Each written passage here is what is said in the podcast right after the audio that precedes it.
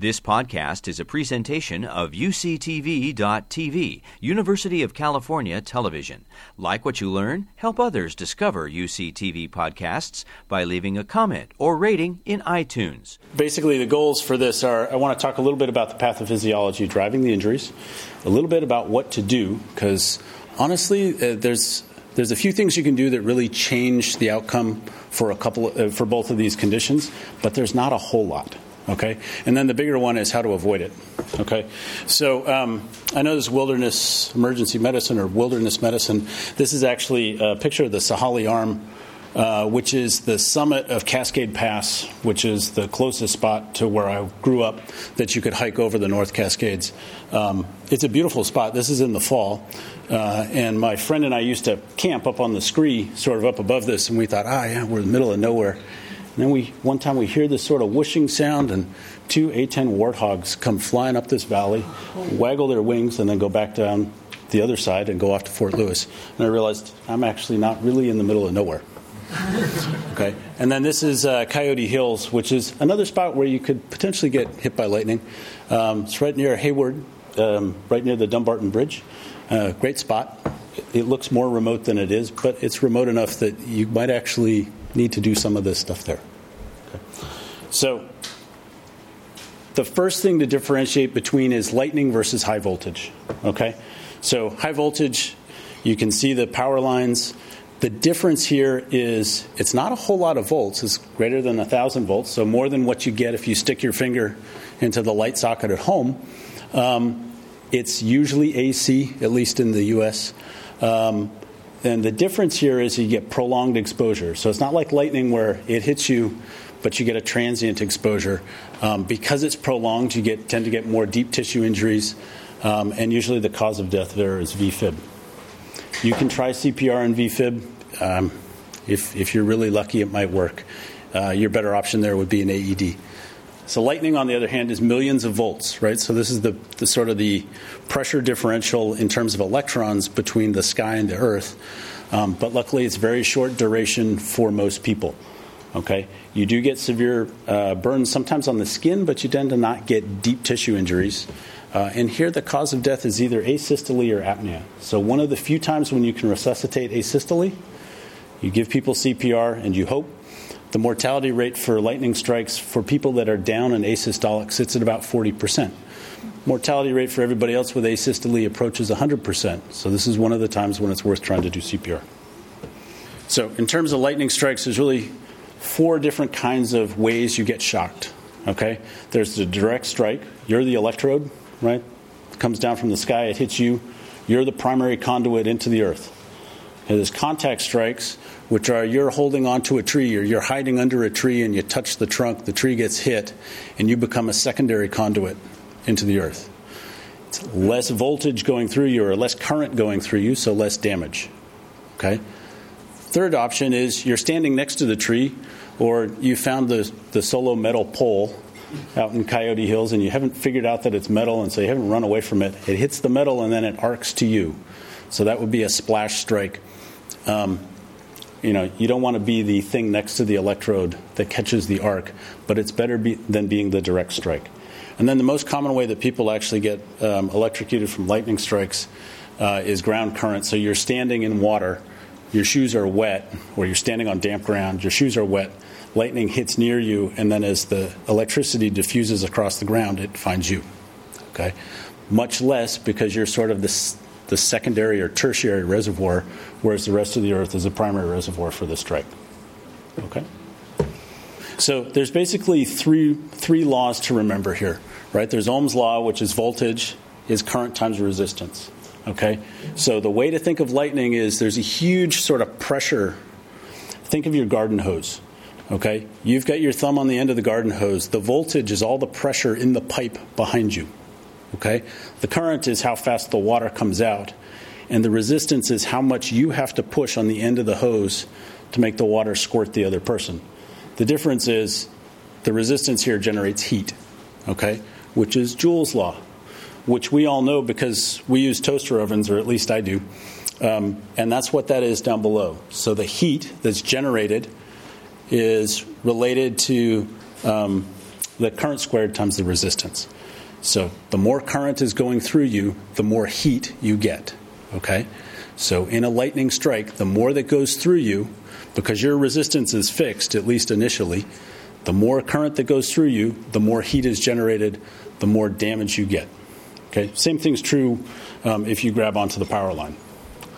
Um, and then the final one is the ideal gas law, which is basically as you increase temperature, because pressure times volume divided by the number of moles, so the number of things, uh, times the temperature is a constant, right? So the only things that can fluctuate here, short of you blowing something off of yourself, is your pressure, your volume, or your temperature. So as the temperature goes up, as the lightning goes through you and you heat up, that means the volume and the pressure inside of you, one of those two has to go up, and in fact, both of them go up. Okay? Which will make sense when, you, when we talk a little bit about the injuries. Okay? And then I'm not really sure which med student had to volunteer to sort out the resistance of a dry human being. I know for, um, for my class it was uh, how fast does beat or do beets transit the gut? And so we all had to eat two cans of beets and then tell them when they came out the other side. And, and honestly, as a result, I don't eat canned beets ever again. Um, but at least I didn't have to tell what the resistance was of me, dry and wet. But the thing to realize here is that the wetter you are, the less resistance there is, so the more current you get. Okay? Um, the other thing to realize is that as you get injured, actually, your resistance, or, or, as you get an electrical current, your resistance drops. So you start out at 1,000 ohms wet, and then you go down to 500 ohms, and then in another half life, which is about um, two seconds, you go down to 250 ohms, and, and so on. Okay, now there is a lower limit, but being wet is really not your best friend here. This is a picture of direct uh, somebody that's gotten a direct strike. So remember, this is the one where you're the electrode. Okay? So you get the majority of the blow. Okay, so the majorities are to the upper torso. In the U.S., it's apparently about 20 people a year that die from lightning strikes. Worldwide, it sits about 300 to 400 a year, estimated, right? Because nobody really knows what happens in Africa and most of South America. But we estimate about three to 400. There is a guy, uh, Dr. M. Cooper, I think it's Mike Cooper, uh, in Australia, who then decided, well, I want to know why it kills you. So I've got a bunch of sheep, and um, they can't run away. So I'm going to simulate a bunch of lightning strikes. Um, it's not. I think it's ethically questionable, but the, the results are somewhat interesting. So when he when he videotapes these sheep, basically what he sees is that the direct strike hits the top of the head, and then the electricity enters the eyes, the ears, and the mouth. And if you map where it goes in the brain, the first spot that it hits is the brainstem. And because the neuron, uh, the neural system is set up to transmit electricity, it transmits very well through there. But it tends to stun the brainstem, which is what leads to the apnea. Okay?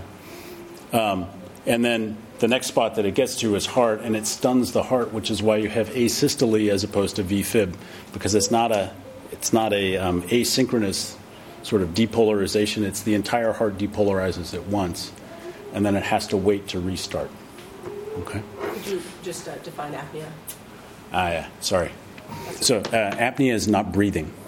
Right, so a bit of a problem. Um, so brainstem controls sort of unconscious breathing. Um, if you stun it long enough, or if you have a stroke in your brainstem, you, you just don't remember to breathe consciously or unconsciously. Um, so you're, you're essentially dead unless somebody breathes for you. Now, this is a stunning effect as opposed to a permanent sort of defect. So if you breathe for the person, doing old style CPR, like mouth to mouth resuscitation, as well as um, uh, chest compressions, you can sort of get past the stunned portion of this and things reset. Okay? And then this is Lichtenberg figures. And basically, what's happening here is that as the current goes into you, because you're not the primary, so you're 100,000 ohms of resistance, right? The funny thing about electricity is, like water, it takes the path of least resistance. So the path of least resistance on most of us is around our skin and through our clothes. Because most of us sweat a little bit, and that sort of builds up on your skin. So you have some salt on your skin, which conducts better than you do. So for most people that get direct strikes, the, the majority of the current goes around them, what's called a flashover, because it's sort of traveling across the skin and through their clothes. Those electrons apparently don't move as fast, sort of in the skin, and they generate these sort of fern like things. Uh, they're called Lichtenberg figures because the guy who described them was Lichtenberg. The only thing that really does this is lightning. Um, though you'll see in the next slide, there's another guy who I think probably could do that to himself. Are they permanent? Or are they like No, these are transient. Yeah, it's a great question. So um, I've, I've seen this one time. So in my N of one experience, they resolved in about an hour. Um, if you look in the literature, some of them last for a day or two. I think it depends the depth of the burn and sort of how much current was sort of going across the skin and how, how prolonged it was. Um, you can also generate these same figures in a gel, which um, bored scientists do. So um, these guys are two guys who I think can probably figure out how to shock themselves. Uh, enough to get the Lichtenberg figures. This is apparently some dance troupe in uh, New Zealand who plays with high, high intensity electricity. It's as close as I could get to what a splash arc looks like, right? Because the electrode here is the guy and the base of the thing, and then this is the splash coming out. Okay? So, in terms of getting struck by lightning, there's the direct strike that gives you asystole, so your heart doesn't beat, and apnea that's transient, so you don't breathe. Okay? And then all, almost all of the other significant injuries that you get are blunt trauma related. Okay? So, because it's DC current, instead of getting the sort of, well, who, who's made the mistake of sticking your finger in a light socket or a plug, right? Or tried to fix the electricity at home without turning off the, the breaker? Okay?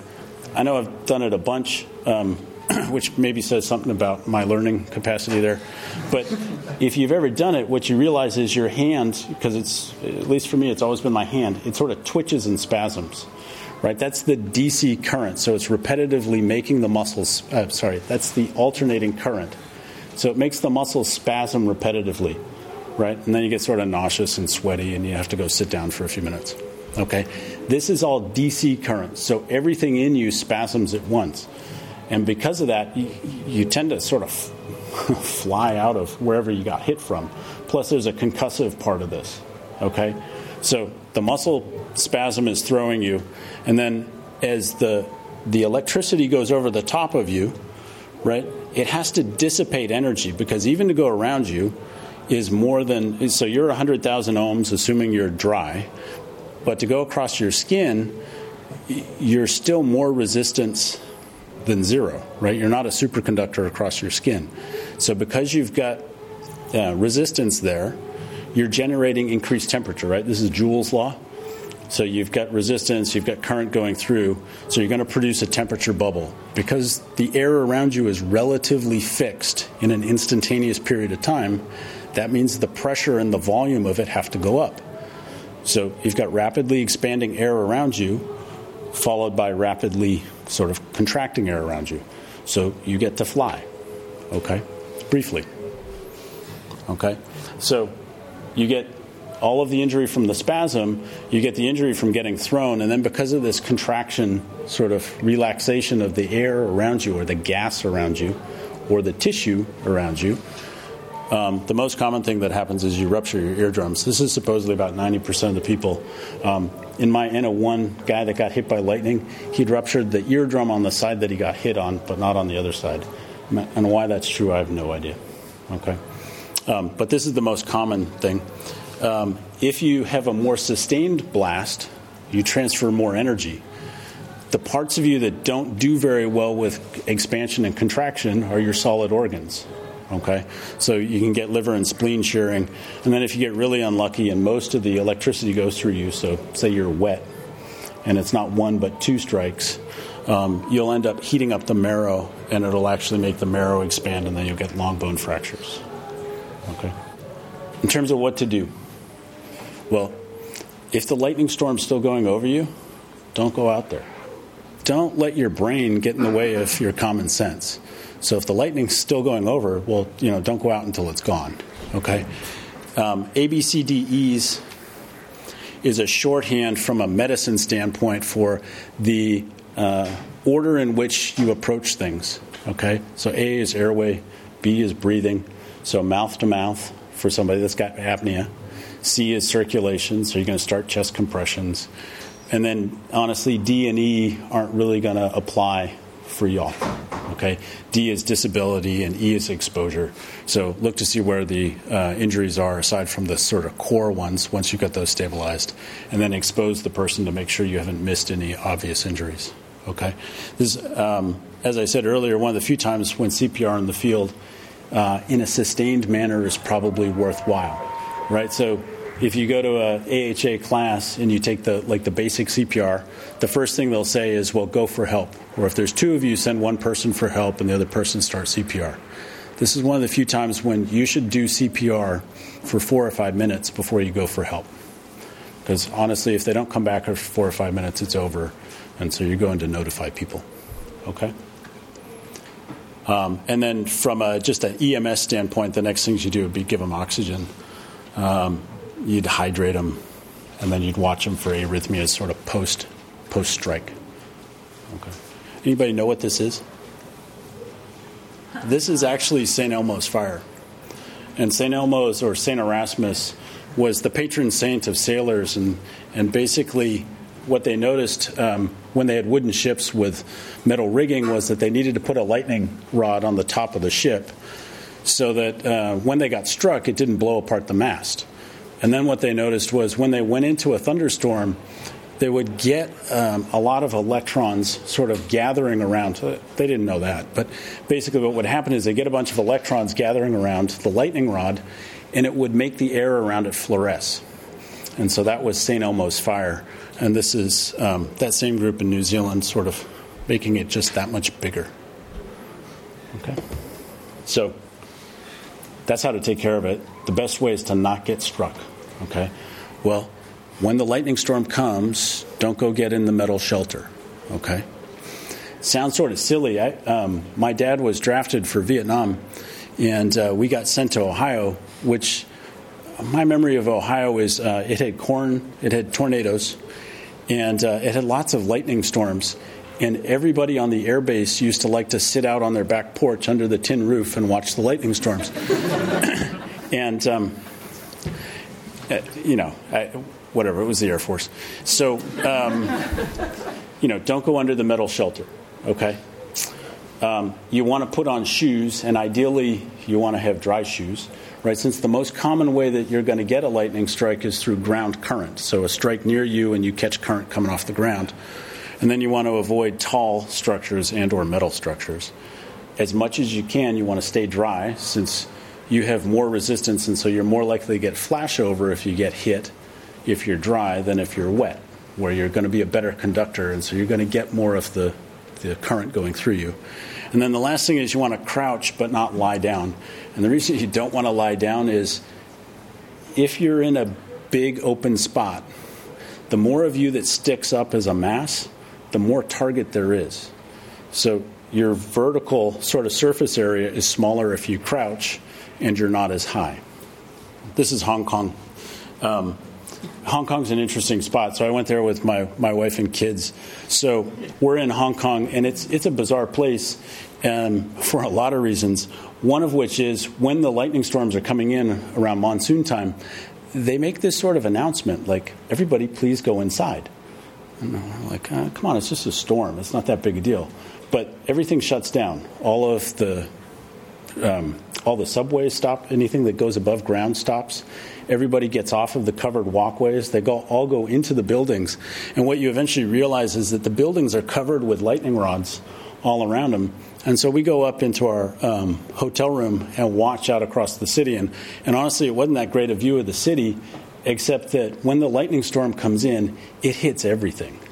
And it arcs back and forth between the buildings. It's the coolest thing ever. Um, but the other thing you don't realize is how much concussive force there is from a lightning strike. So you're sitting inside the hotel room, the hotel's getting hit, and the windows are vibrating, right? So, you know, that ideal gas law, you go, eh, okay, whatever, that was OChem or chem. It's not that big a deal. If you get enough volts and enough current going through, that's a huge deal. Okay? It's very cool. Yeah, so uh, non, so the question was when you say non-metallic shel- um, shelters, what about cars? So cars and airplanes are essentially the same idea, right? Um, and for those things, you're in an enclosed spot, but there's not a ground to it. Okay, so your rubber tires essentially protect you, provided you don't put your foot out of the car and touch it. And it's the same thing in a, an airplane, right? So airplanes get hit fairly frequently, um, and they, they take some damage, but it's not as much because there's not an easy way to ground it. It, it fries electronics, but it doesn't doesn't fry the people. Yeah the question was uh, so water is a good conductor of electricity. What about if you're on a boat in the lake and the lightning hits somewhere else in the lake? Is that right? So the thing about ground current is, uh, you remember, this is two very large reservoirs of positive and negative energy that are basically trying to neutralize their relative difference. All right? But they're massive, right? So one's all cloud and one's all earth, whether it's water or dirt. So ground current dissipates very quickly into the earth. The question is, how close are you and how unlucky are you? Okay, now, people are close enough that that's the most common way to get struck. But if you're in a boat on a, a lake, um, honestly, freshwater is probably not as good a conductor as saltwater, but let's say it's in, um, I don't know, the Dead Sea or the Black Sea. Um, again, the, the problem is that the, the reservoir for that current to go into is so huge that, yeah, you should be able to get some of it, but you probably won't get a lot of it. How do you insulate yourself from the ground? Well, your shoes do a pretty good job of it, right? So most shoes are rubber soled. Um, I guess if you're old school and you did like a leather soled boot, that that would be unfortunate. Um, but aside from that, uh, getting onto rock would be sort of your next best option. Getting on a rock? Well, yeah, on a rock down in a gully, probably. Right? Because you don't want to be the tall guy on the rock. Right. Because um, that, that would be worse. But rock's a, a terrible conductor.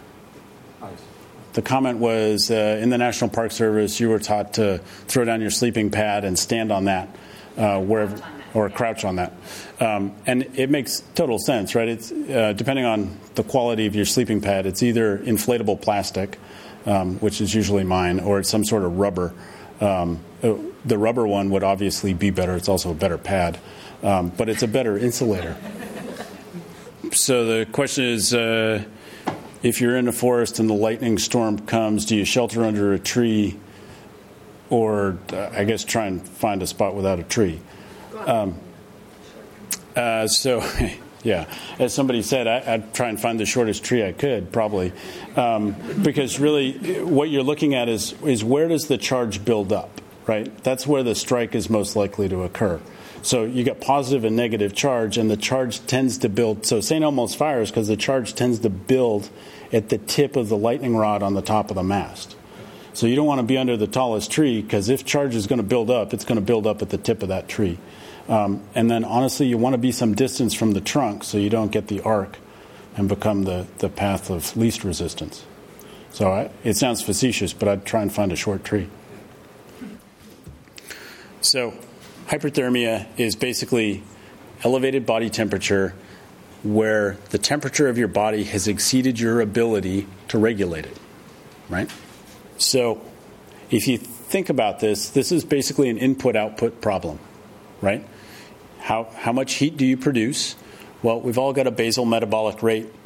Um, it's about this. Now, obviously, it varies. So, a toddler's basal metabolic rate, pound for pound, is probably huge, but because there's not a lot of pounds of it, it's not that much, right? The rest of us have a much lower metabolic rate, um, but there's more of us, like volume wise or weight wise. If you shiver, so if you get really cold and you start to shiver, this is why it works. It generates about 500 kilocalories an hour. I, as I'm going to tell you in a little bit, if you're a professional soccer player playing in World Cup, you generate about 900 to 1,000 kilocalories an hour. Um, this is as close as I'll probably ever get to being a professional soccer player. okay, is to be shivering somewhere. Um, and then physical activity, you know, it's 200 plus kilocalories an hour, and it depends what you're doing. So if you're up climbing at elevation and you're going up a mountain, well, you're, you're generating more than 200 kilocalories. The other part of this, though, is that some medications change how much heat you produce. Okay, so some of the antidepressants do this. Taking thyroid medicine does this. Some things that are loosely medications, like cocaine, speed, um, some of the weight loss medications generate more metabolic rate as a way to either make you feel happy or make you lose weight. Okay. On the heat loss side, for most of us, we radiate the majority of our heat. So that's 60% of our heat losses is through radiation, right? It just sort of flows off of you. That's why if you look on those, um, if you ever play with those uh, sort of heat goggles, like particularly if you tr- decide to do paintball at night, you want heat-seeking goggles so you can see the other guy. All right, that's why you can see them is because you radiate heat, and so you can sort of see the objects moving around. Now, the next ways to lose heat are evaporation, right? So that's sweat, but we all do evaporation just on breathing. We lose somewhere in the order of 500 cc's to a liter of fluid just by breathing every day. Um, and then conduction. So if you've ever made the mistake of uh, sleeping in the UCLA parking lot, if you've been a Cal fan and you um, haven't planned ahead for where you're going to sleep, you'll realize that actually the, the concrete sucks a lot of heat out of you. All right, that's sort of like the best way to think of conduction, and it was actually the example I used on my physics test for how I knew conduction worked. Um, but but that's basically the idea, right? Is that you're transferring heat into another object. Okay, so if you sort of sit in the snow, you transfer heat into the snow. And then convection or wind, if you think about it, this is basically evaporative loss as the wind blows past you and pulls heat off of the surface of you. And then the final thing that adjusts um, heat loss are medications. And, and honestly, the biggest one here are vasodilators. So blood pressure medications also, to some extent, increase your heat loss. But uh, the medication most of us know is alcohol. Um, both vasodilates you, so makes you lose a little more heat, and it also resets your sort of internal temperature set point um, so that you, you tend to run a little colder. Okay, so what causes hyperthermia? Well, World Cup in Qatar in 2022 is going to cause hyperthermia. Okay, so the biggest risk factors here are things that change how fast you can lose heat and how fast you gain heat. So if you're dehydrated, you can't sweat, or you won't sweat as much. And because you're not sweating as much, you can't lose as much heat. Okay? If you're not acclimatized, so you're you know you're from the Bay Area, you live at what 10 to 20 feet above sea level, and you go to Tahoe, which is you know 5,000 feet plus or minus, and you decide to go hiking, your metabolic rate to do the same hike there as here is much higher, so you accumulate more heat. Now you acclimatize over time, but you have to burn more there. Okay, humidity changes this somewhat because if it's very humid, you can't dump water into the environment and get the evaporative heat loss as fast as you can in a dry climate. Okay? Exercise, well, uh, sort of goes without saying. Um, and then impaired temperature regulation. So this is mostly people drinking when they go hiking in Tahoe and they're not understanding why they get hot. So just to drive home my point about Qatar, a colossally bad choice, right? Average daytime temp 106. Okay, the range is 102 to 120, right during the day, down to about 104 at night. You can't find a time to play World Cup soccer in Qatar that makes any sense at all. Okay, and then the average player. So it sort of depends where you play in the field. So if you're a defender, you burn a little less. If you're a mid, you're burning about 900 to 1,000 kcals an hour. So we talk about um, heat exhaustion or sort of hyperthermia in terms of spectrums of issues. Okay, so there's heat exhaustion, which is um, uh, well, it's up here. So it's nausea, vomiting, cramping, some sweating, some chills, some dizziness, and just feeling miserable. Um, this is sort of when you've gotten hyperthermic, but you've not completely lost your ability to, to self regulate. Um, I forget who this guy is. It's one of the U.S. Um, U.S. Open sort of hopefuls who basically uh, drank the night before and drink, didn't drink enough water during the day and then sort of collapsed on the court. The unfortunate part about this is that you feel miserable for about two days afterwards. Right, so you have to drink lots of fluids, get out of the heat, and then just basically lay there until you come back. There's not a not a great fix for it. Heat stroke is a little bit different. Here you've sort of exceeded your body's ability to come back. Um, so if you measured core temps, which nobody's going backpacking with a core temp thermometer, and if you are, there's something really wrong with you. But um, it's a temp of 40 to 41 degrees Celsius, which sits about 104, give or take Fahrenheit. Okay, um, and what you'll start to see is people sweat a whole bunch and then they get dry. So like they stop sweating and then they start to get confused and then they start not walking. Okay, so what's the field management? Well, you know, get out of the sun. Duh. Okay, so get in the shade, and then ideally, if you're able to fan the person. Um, put on a fan because you're trying to increase their heat loss, right? So radiation heat is essentially a, a, fixed amount. It's based on your body surface area, not really anything else, right? So if you're in the shade, you're going to radiate whatever your fixed amount is, and so now we're going to try and get you to to do evaporative and conductive cooling, and really more evaporative if we can. Okay, so fan helps with that, and then this is sort of the mist fans that you'll see like at marathons, particularly the Boston Marathon.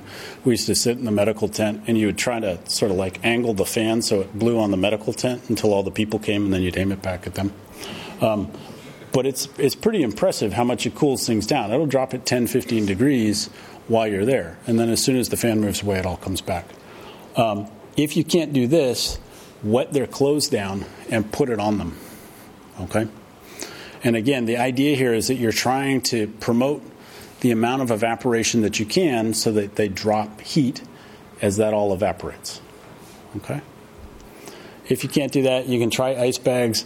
There's, uh, there's these YouTube videos of people getting submerged in water with a straw, which just seems ridiculous. Um, but, uh, you know, sure and then cool oral liquids. I don't know. So anybody that's got heat. Um, heat exhaustion or just heat illness is going to be dehydrated, right? This is part of the problem. They've sort of run out in front of their hydration level so that they can't drop enough heat by sweating, right? So you want to rehydrate them. And then there's this idea that you should probably wipe off the sweat to try and give more space for more sweat to get better evaporative loss. So I guess my answer to that would be you want a thin layer of cl- clothing on them.